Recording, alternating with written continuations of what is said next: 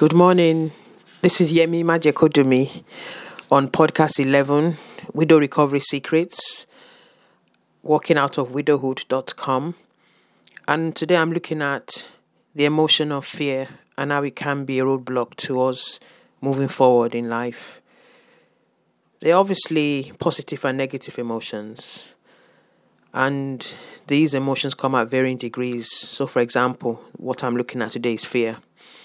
Fear is experienced by most at a basic level, e.g., when we want to go for a new interview, for a new opportunity, to meet a new friend or girlfriend or boyfriend, when we're doing something different that we we haven't done before, we tend to get fear. But what we tend to do in those circumstances, we brush it aside and just go ahead and do what we have to do.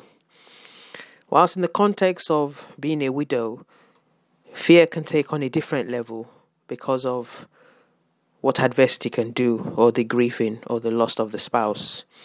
So I'm saying today, be aware adversity could bring into your life a different level of fear.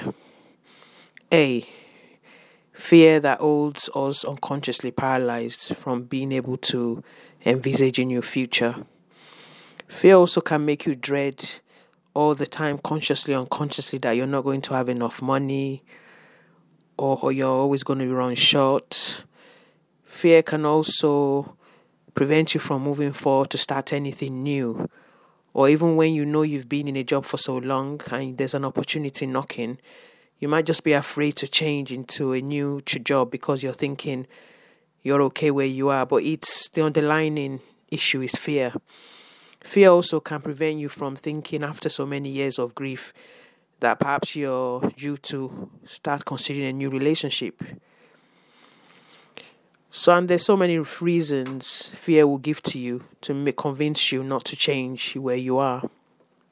However, I'm encouraging you today that God reassures us that when we are connected to our God source, who is the true power source, He gives us all the tools to combat fear.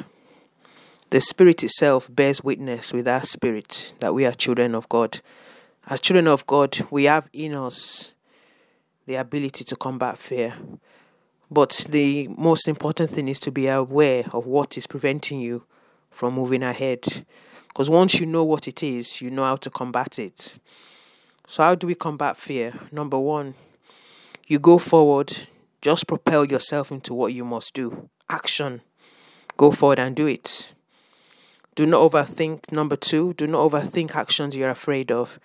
Prepare, study, and get all your tools sharpened, and go ahead and make that decision or take that action you have to take. Thirdly, stop postponing, stop procrastinating. The longer you do not action what you're afraid to do, the less likely you do it. So, how could fear impact your life? It steals your time, it steals all the benefits you could gain from making the change and it atrophies your courage as well. So that's what I'm sharing today. For more, find me at walkingoutofwidow.com or find me at Widow Recovery Secrets Facebook group. Have a good day, stay safe, and stay blessed. Yemi Majekodunmi. Thank you.